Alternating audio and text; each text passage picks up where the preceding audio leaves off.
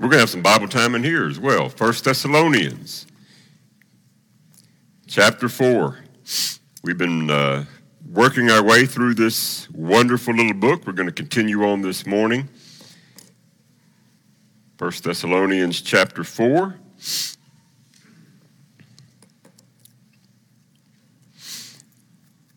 If you had asked me just a couple of years ago if I would be preaching for the Northside Church in Jeffersonville, Indiana, I would have said, "You're crazy. Indiana? Where's Indiana? I've heard of it. I didn't know if it was in Central America or just where it was, but I knew I'd heard of it before." I was recently reminded that day before yesterday marked the one-year anniversary of a Zoom meeting that took place. I think they were set up in the Commons, and they were passing a computer around, and I was talking to people about coming here to be the preacher. How God works out his will in our lives, sometimes it's just amazing. You just don't have any idea of how he's going to work things out. What we think will happen, what we think should happen, oftentimes doesn't. And something completely, entirely different does happen. And there are some things about God's will that we just don't have any clue about. And that's okay. That's okay. His plan is always right. His timing is always perfect. God always knows. There's an old saying that God is never late, but he's rarely early. He's just always right on time. Oftentimes, I have asked God if he could be just a little bit earlier in letting me know some things. But rarely has he seen fit to do that. He's always right on time. There's so much about his will that we don't know. But there's so much about his will that we already do know because he's revealed it to us in this book that we call the Bible. And all that stuff that I don't know will take care of itself if I will just begin to do that which I already know to be his will. That's sort of where we left off last Sunday.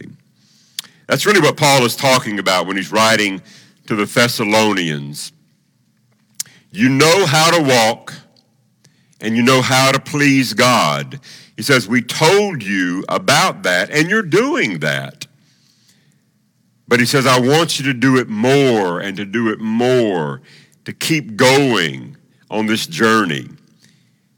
He said, God's will for your life is your sanctification.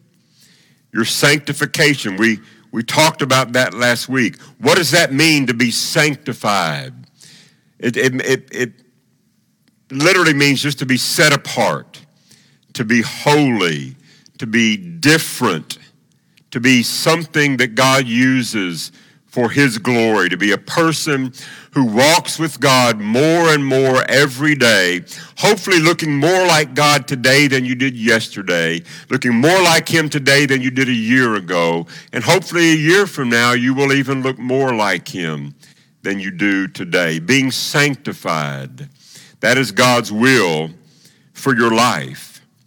And in the midst of your sin, your brokenness, you can actually know him and walk with him right now on this journey that you're on. And there is so much joy in that. We receive so much joy when we begin to walk with God and let his Spirit come alongside of us in our lives. Paul was trying to minimize things that would be a threat to their relationship with the Lord, trying to to minimize that. And what we dealt with last week, Paul brought up this threat of sexual immorality. That obviously must have been a problem there in the church in Thessalonica. But look at what Paul wrote to the church in Corinth, 1 Corinthians chapter 6. I want to just briefly touch on this before we continue on.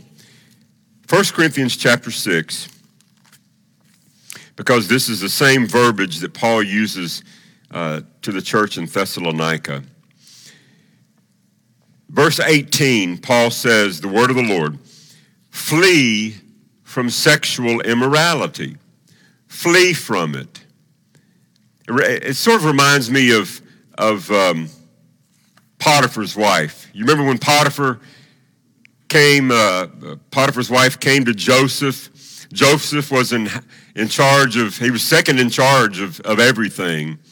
And Potiphar's wife comes to him and she says, sleep with me. And this was probably not the first time this has happened. Joseph did not, did I say it right? My wife's looking at me. Joseph. What did I say first? I didn't say that. Joseph. It's in the book of Genesis. Go back and read it. Read the whole Bible this afternoon before you take your nap. Joseph, Potiphar's wife comes to him. Sleep with me, she says. And he did not stand there and try to reason with her. He didn't try to talk about things. Well, let's discuss this. What did he do?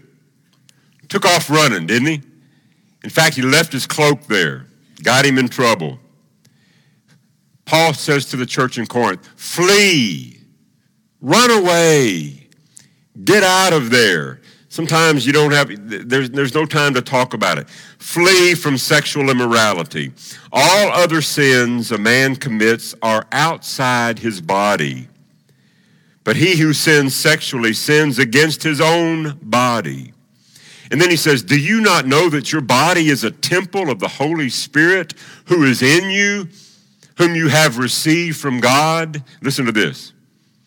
He says, you are not your own. You were bought at a price. Therefore, honor God with your body.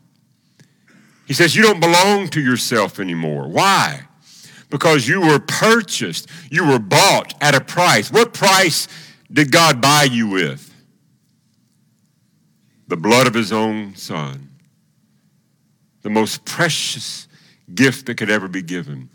That's what you were bought with, the price of the blood of Jesus. So he says, you don't belong to yourself. You don't belong to you anymore. You belong to him. So honor God with your body. So that's what Paul was telling the church in Thessalonica. Flee from this. Minimize this threat to your walk with God. I want you to minimize that threat so that you can come into a closer relationship with him and be sanctified. So the second issue that Paul brings up that we're going to read about today is brotherly love, a family love, a very close love.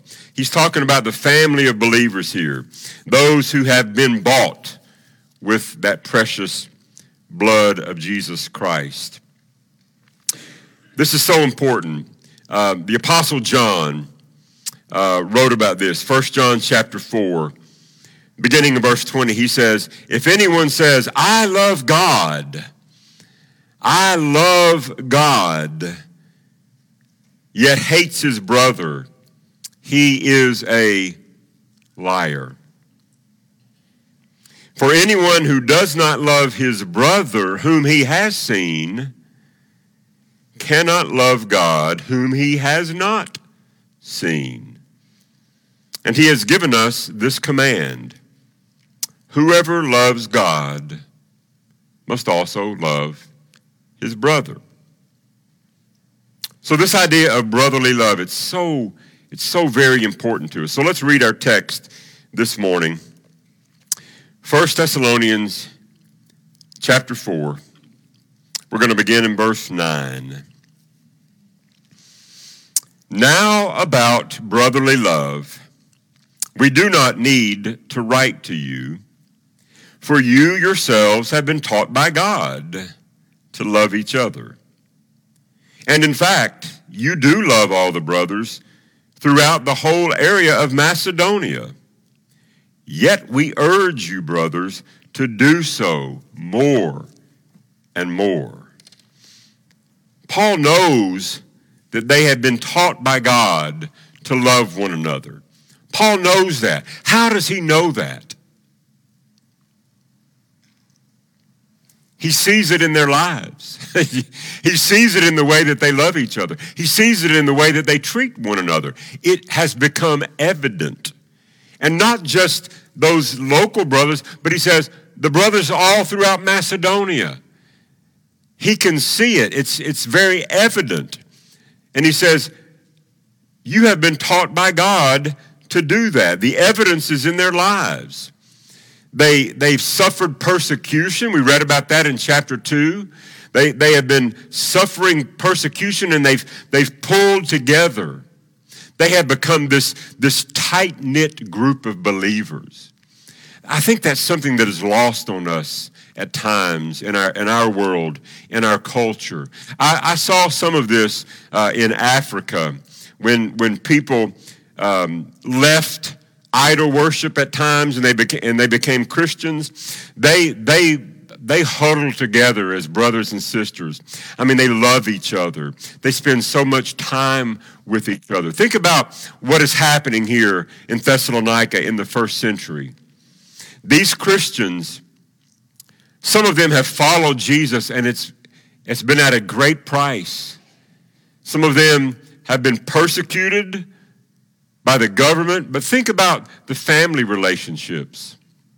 Some of them have left their fathers, their mothers. Some of them probably have been ostracized by their own family members because they have followed this man named Jesus of Nazareth. They hail him as Messiah. They say that Jesus is Lord. What are they doing? And so some of them, many of them, have been ostracized by their family, disowned, dead. You're dead to me now. And so think about this fellowship. The Bible talks about this koinonia. It's a Greek word that means this fellowship, this close-knit group of people that are now followers of Jesus Christ. That's who these people are. They pulled together, and they loved one another deeply. You know, I think back through the years about my own family, some of my own blood family. I am closer to members in the body of Christ than I am to many of my own family members. Why? Because I have family members, I have people that I know and that I love who are not believers, who are not followers of Jesus Christ. And so I naturally have a closer bond to those who share the same faith that I have, even though we're not blood related when it comes to biology. You understand? When I came here, even though I wasn't sure where Indiana was, when I came here, in a very short period of time, I began to feel closer to you than even some of my own blood relatives. Because I know that you love God. I know that you're striving to be like Jesus. I want to strive to be like Jesus. I want to be pleasing to God. And so all of a sudden I find that we're in the same boat. We're pulling together. We're in the same family. I have a love for you, even though I've not known you very long. I'm beginning to fall in love with you more and more. And I love you more than I do some of my own family members because you're in Christ. We share a common love for each other. Paul said, there is no need to write to you about this. But guess what? He does anyway. You know, it's sort of like when you introduce somebody, you're like, this next man needs no introduction. And then you start reading this long list of achievements, you know. But you just said he doesn't. Paul says, I don't have any need to write to you about this. But since I got my pen in the hand, I'm going to go ahead and write a little bit about this. This is God's will for your life. Do it more and more. Jesus said in John chapter 13, I think about 34, verse 34, he says, "A new command I give you. Love one another. As I have loved you, so you must love one another." And then he says this, "All men will know that you're my disciples." What? Is anybody awake this morning? Indiana, anybody awake in Indiana this morning? "And I give you, love one another. As I have loved you, so you must love one another." And then he says this, "All men will know that you are my disciples if you love one another." By the love that you have for each other, that's going to speak volumes to the world around you, that you belong to me. That is so important because you and I will not always agree. You and I will not always agree on every point. Some of it will be matters in the Scripture. I see that in Bible class sometimes. I'll say something and I'll see people go, I don't know if I agree with that or not. And that's okay. You can be wrong if you want to be wrong. Listen, I always reserve the right to change my mind. I have changed it several times over the course of my life, and probably I'll change it again. But the reason I believe something is because I believe I'm right, right? Isn't that why you believe what you believe? If you thought it was not right, you would change your mind. You would believe something differently. So I believe what I believe because I think it's right. But I'm always open-minded. I want to know what's right, and so if you can change my mind, then I will go with that. You see, but it's all based on the Scriptures of what God wants for us. The Bible says that people will know we belong to God if we love one another, and that is a hallmark. That should be a hallmark of Christian fellowship. Even when we disagree, we still love. We still love each other. But it's sort of been our history, not just our history. This is rife all throughout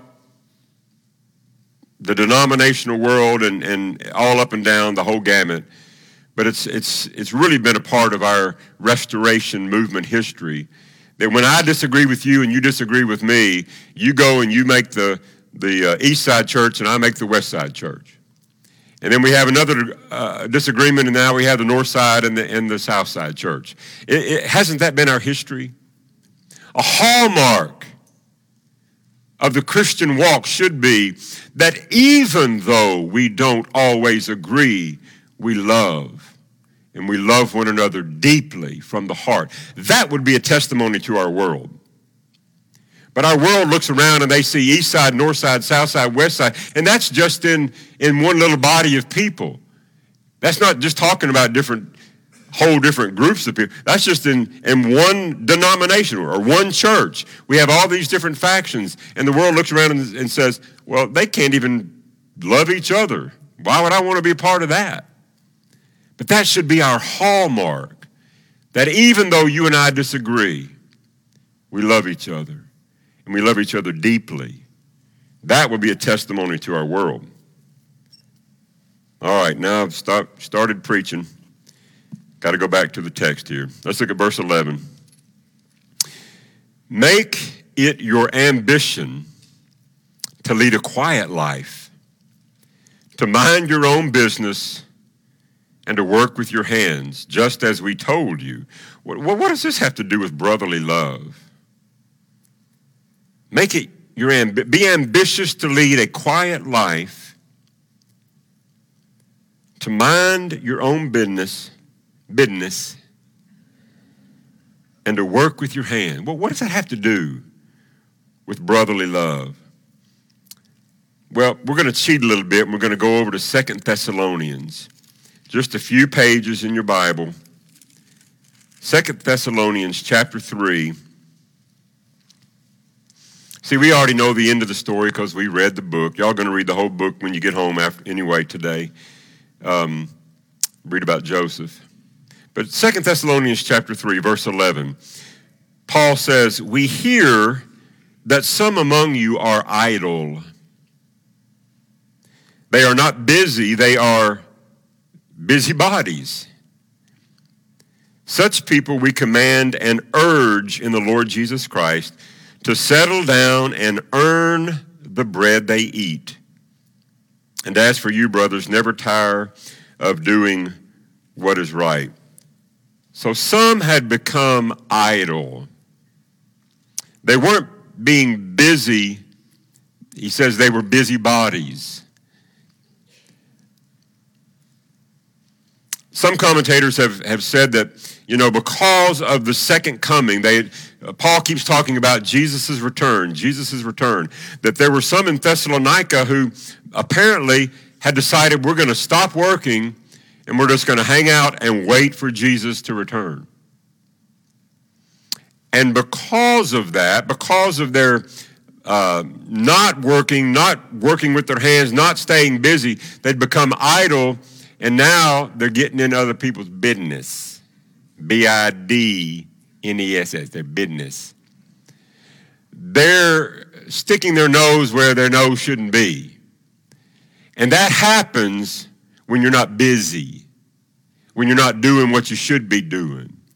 That's sometimes our problem. That's been our problem through the decades, through the ages, is that when we're not really busy doing what God wants us, that's when we start sticking our nose in other people's business.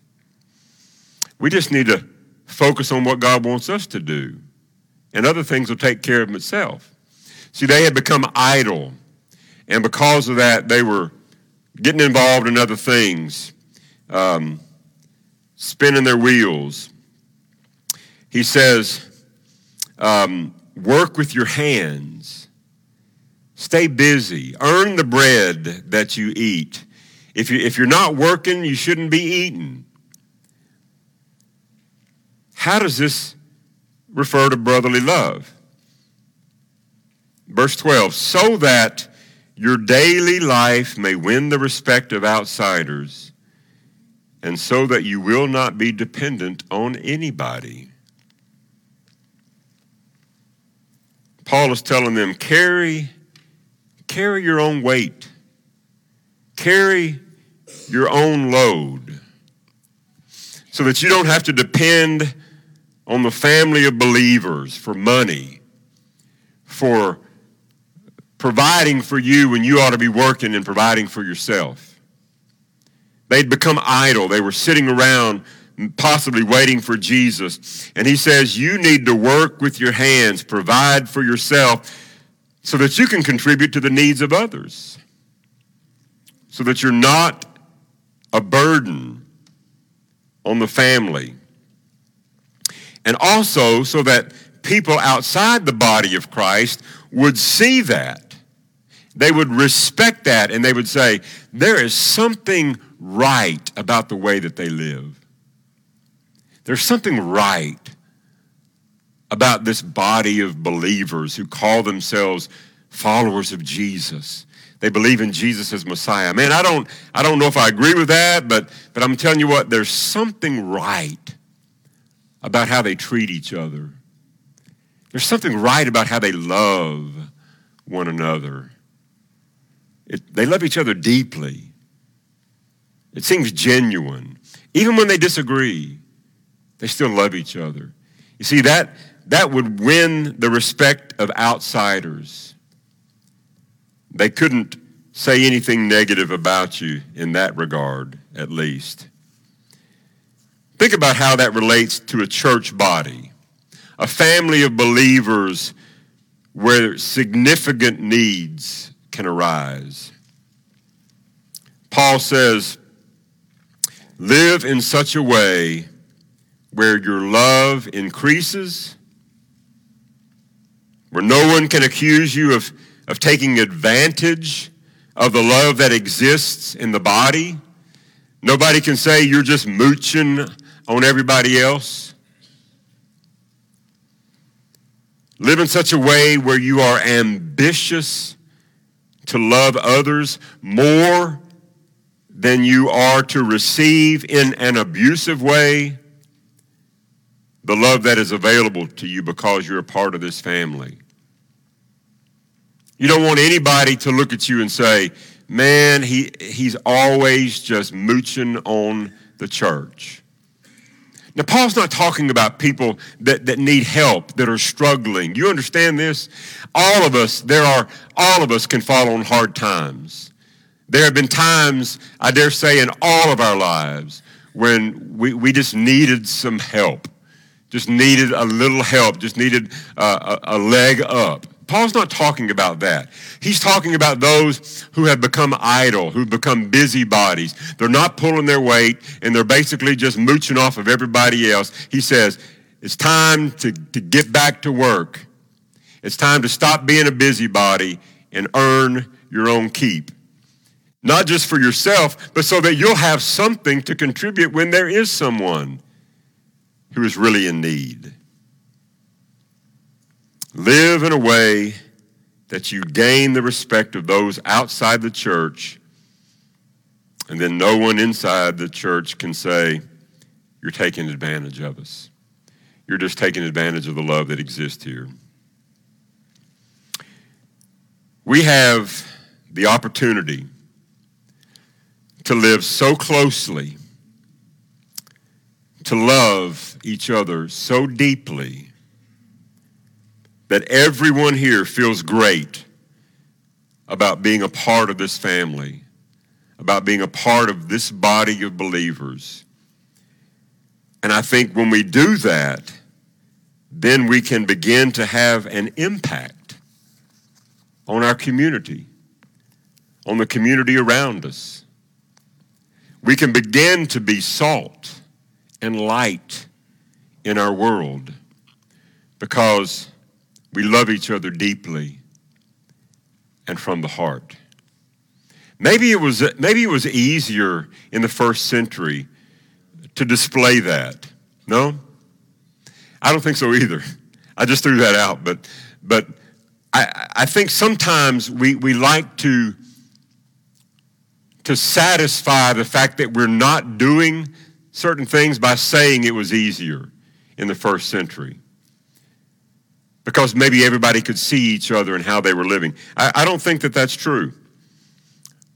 I think today, if we as a body of believers were all about brotherly love, loving each other deeply, from the heart, sincerely, even though we disagree, even though you don't agree with everything I say and I don't maybe agree with you, we love each other so deeply. That in turn, we have this desire within us to want to bring more people into that fellowship.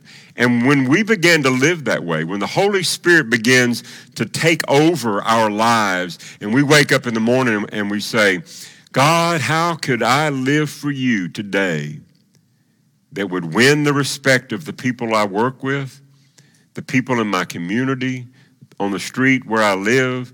How could I live in such a way that I could win their respect and bring more people into this family, your family?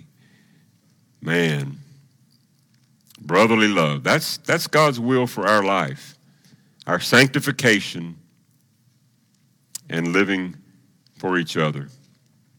Not just so that we can love each other and have a good time here, but so we could have an impact on the world around us. Don't you want that? I want it. And I believe this church is prime for that. Wednesday night, I'm going to start a series on discipleship. We're going to look at discipleship training. It's going to be in the Commons. I want everybody to be here. I know some of you, it gets dark early and you're not able to come out. I understand that. But if you can be here at all, please be here. We're going to start thinking about discipleship training and how we can begin to be salt and light in our world.